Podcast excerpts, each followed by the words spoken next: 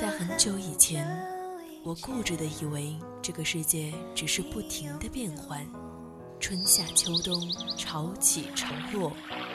时光匆匆，淌过青春的河流，回忆里的白墙黑瓦，藏着秘密的小时光。夏天的白色裙摆和秋天散落一地的枫叶，都是构成青春的柿子。当年少时的流浪遇上无处安放的迷茫，姗姗来迟的回眸中，依旧是那纷繁复杂的世界，平静如水的生活。我想起那天夕阳下你眉眼温柔，想起清晨六点钟的吻，想起你我之间共同的青春青春二三世。二三事。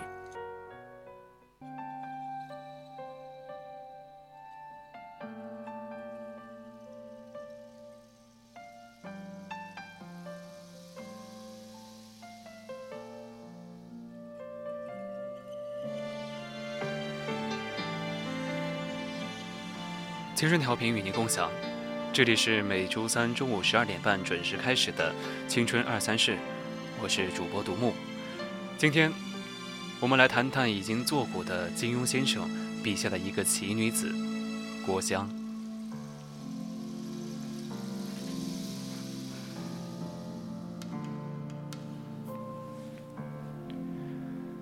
在《神雕侠侣》的最后，杨过携着小龙女并肩下山，归隐而去。其实明月在天，清风吹叶，树巅乌鸦乱叫。郭襄再也忍不住，眼泪夺眶而出。这番真情流露，真是应了那句“相知相见知何日，此时此夜难为情”。记得学生时代看到这一幕，感慨的是杨过与小龙女这段惊天地泣鬼神的爱情，终于修得圆满结局。还有就是新五绝被各路英雄豪杰洗牌，重新定义为东邪、西狂、南僧、北侠、中顽童那一段，多少有点儿自古英雄出我辈，一入江湖岁月催的惆怅。可此去经年，再度翻阅，竟又是另一番滋味。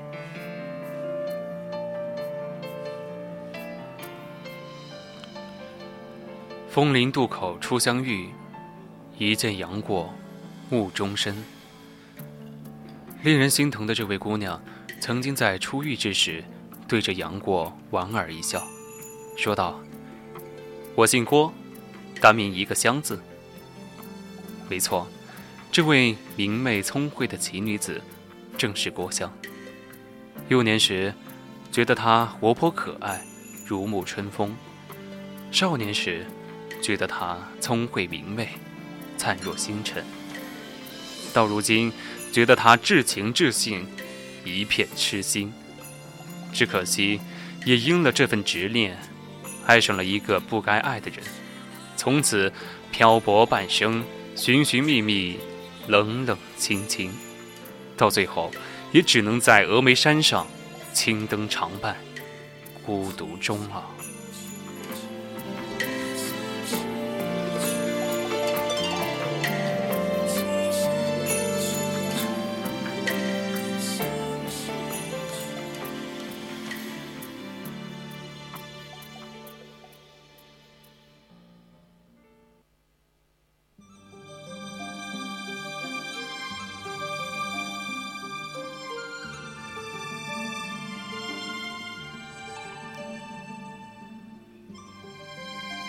故事的一切，还要从头说起。作为郭靖与黄蓉的二女儿，郭襄生逢于乱世。当时蒙古挥军南下，襄阳危在旦夕。她的父母奉命镇守襄阳，也因此给她取了这个名字。只不过，她一出生就被金轮法王抢去，后来又落入李莫愁之手。险象环生，颠沛流离，嗷嗷待哺之时，还在山洞里喝过豹奶。后来幸好被杨过救走，带回古墓用御风琼浆养了一段时日。最后辗转数月，才回到黄蓉怀里。那是他人生中第一次与杨过有交集，只是那时还太小，杨过也只不过是十八岁的少年。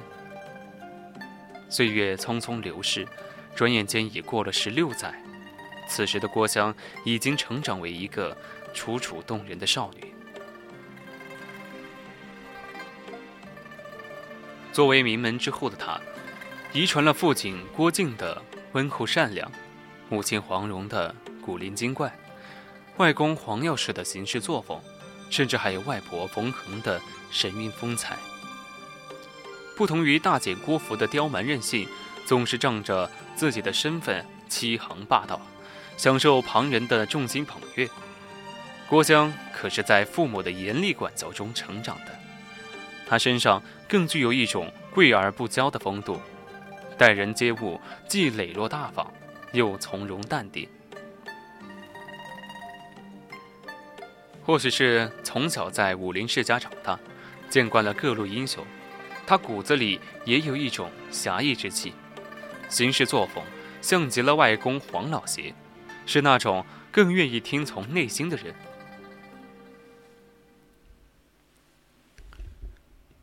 郭襄是在《神雕侠侣》离结束还有四分之一时才入场的，颈挂一串明珠，身着淡绿衣衫，犹如空谷幽兰，气质非凡。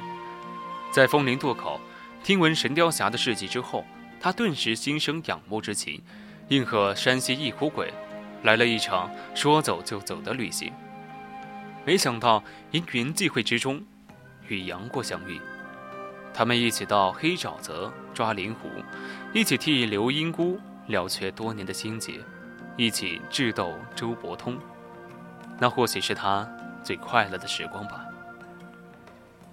自己敬仰的大哥哥，不仅是盖世英雄，就真切地出现在眼前，还带着自己。一起做了那么多有趣的事，以至于多年后回想起来，心口还会微微一热。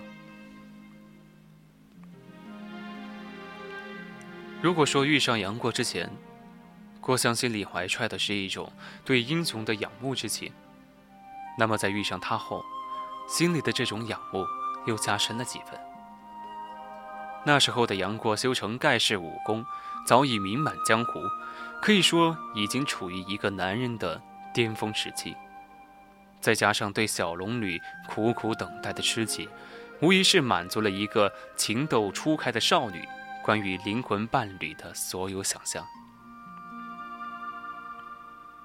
当杨过给他三根银针，可以实现他三个愿望时，他不假思索的就用了两根，只为一睹杨过的真容，还有邀请他前来庆生。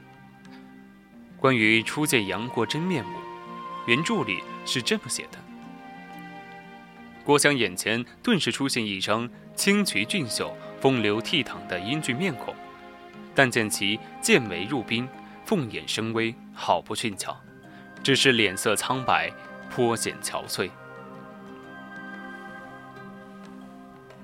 当杨过回头见他怔怔地瞧着自己的时候，神色间显得颇为异样，便微笑道：“怎么？”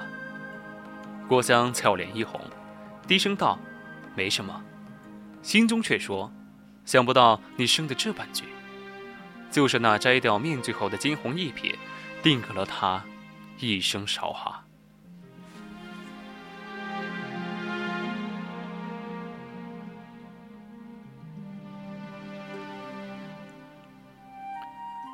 或许很多人都会说，若是当时郭襄没有叫杨过摘下面具，是不是就不会在峨眉清冷的月光中孤寂一生？可是，终究没有如果。这一件，注定了以后的岁月里，一场相思一场摘，情到深处终生误。这匆匆一见，是情愫的萌芽。十六岁的那场生日宴。才是盛大的启程。那一刻，郭襄成了整个武林的焦点，而这一切，都是杨过给他的。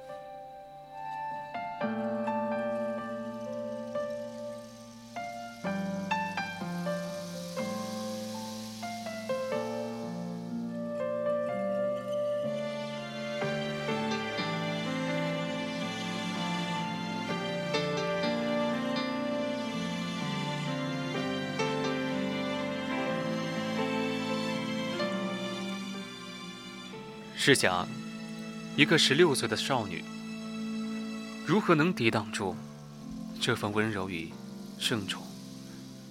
尤其那个人不仅武功盖世，还笑貌堂堂，而且对自己宠爱有加。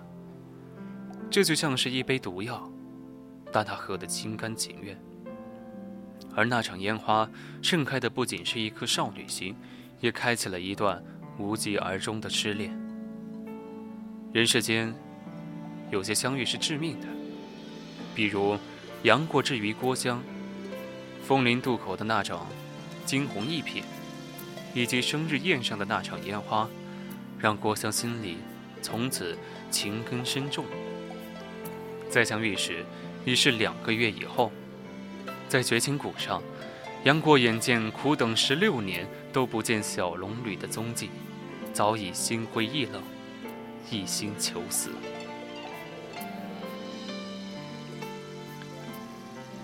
这个时候，郭襄毫不迟疑地用掉了第三根金针，只为请求他的大哥哥不要轻生。可杨过哪里还顾得上昔日的约定，纵身一跃，跳入谷底。而郭襄呢，没有半分犹豫，也随着跳了下去。当杨过。在绝情谷底的青潭之畔，看到随之而来的郭襄，也不禁吓了一跳，嗔怪他跳下来做什么。记得郭襄当时回答说：“看到你跳，我也就跟着来了。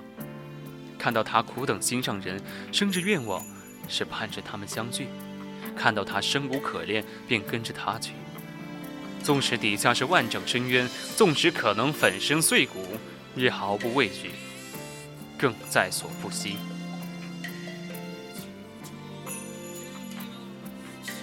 这股决绝无法归类，没有杂质。说仰慕吧，太过萧索；说痴情吧，太过俗气。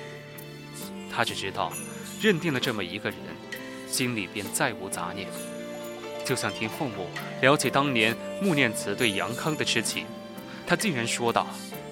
他是没有法子啊！他既然欢喜了，便有千般不是，也要喜欢到底。小小年纪，便有这番感悟，其实这又何尝不是在借别人的事，说自己的心呢？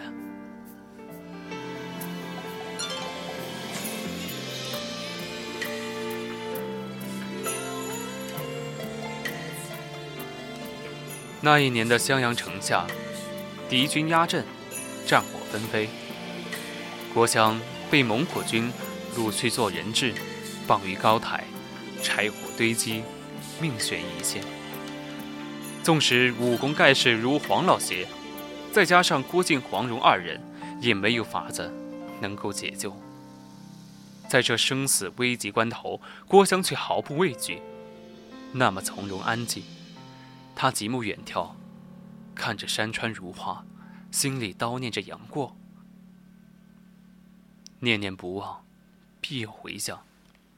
随着一声青丝刁民，杨过与小龙女鼓风而至，郭襄被救了下来，也见到了美若天仙的小龙女。他在心有余悸之时，不免感慨：也真只有你，才配得上他。这番话。当然是发自内心的。他的盖世英雄终于找回了他心心念念的人，他替他高兴之余，却也难免落寞。郭襄曾在蒙古军营中有这么一段独白，他碎碎念道：“可惜我迟生了二十年。倘若妈妈先生我，再生姐姐，我学会了师傅的龙象般若功和无上瑜伽秘圣。”在全真教道观外住了下来，自称大龙女。小杨过在全真教中受师傅欺侮，逃到我家里，我收留了他，教他武功，他慢慢的自会跟我好了。他再遇到小龙女，最多不过拉住她手，给她三枚银针，说道：“小妹子，你很可爱，我心里也挺喜欢你，不过我的心。”已属于大龙女了，请你莫怪。你有什么要事，拿一枚金针来，我一定给你办到。君生我未生，我生君已老。看似是童言无忌，却也是真情流露。他多么希望能够早一点遇上她，以至于最后在华山之巅，看着杨过骑着小龙女下山，他终于忍不住，风吹花落泪如雨。爱上一个人，只需要一瞬间；可忘记一个人，却需要一辈子。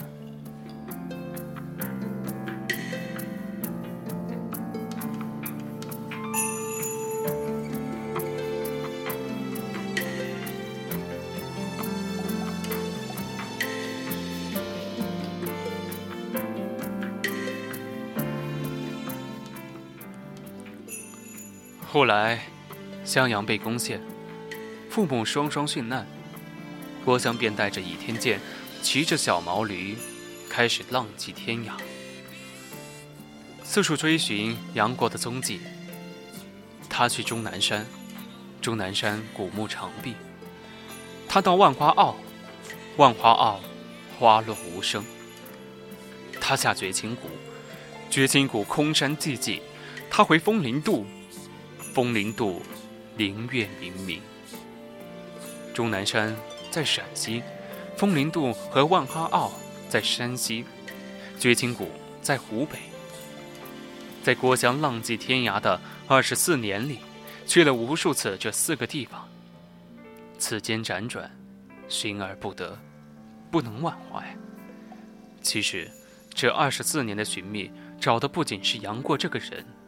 更是希望从江湖那里听取更多关于他的事迹，因为即便找到了，又能怎样呢？相见不如怀念吧。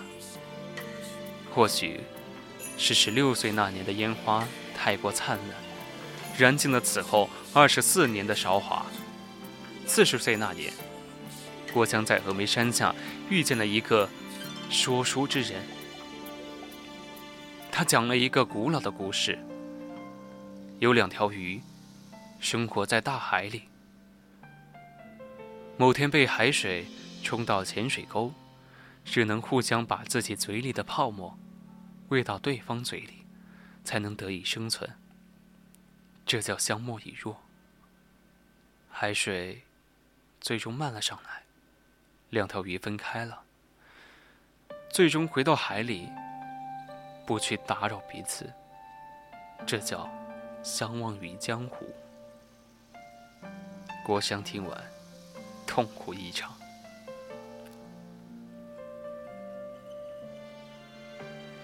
杨过等了小龙女十六年，而他却追寻了二十四年。半生寻迹，江湖无踪。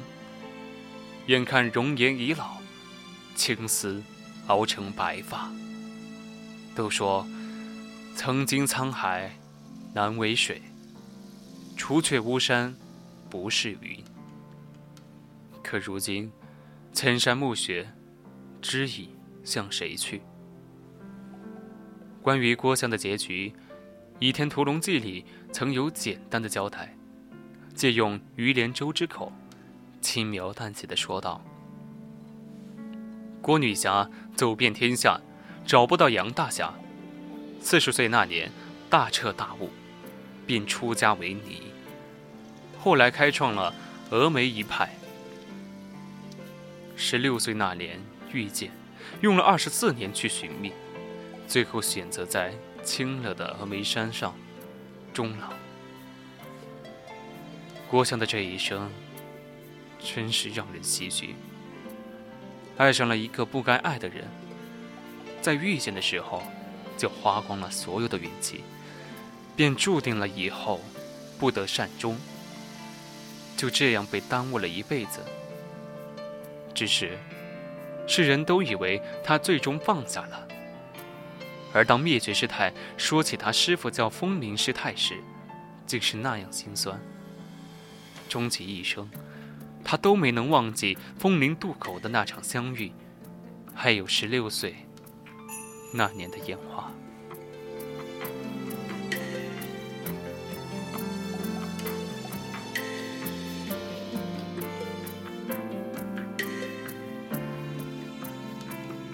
我走过三十山不说话我路过海时海不说话。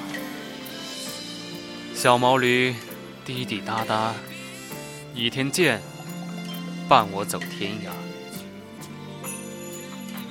大家都说，我因为爱着杨过大侠，才在峨眉山上出了家。其实我只是爱上了峨眉山上的云和霞，像极了十六岁那年的烟花。今天的青春二三事就到这里，我们下期再见。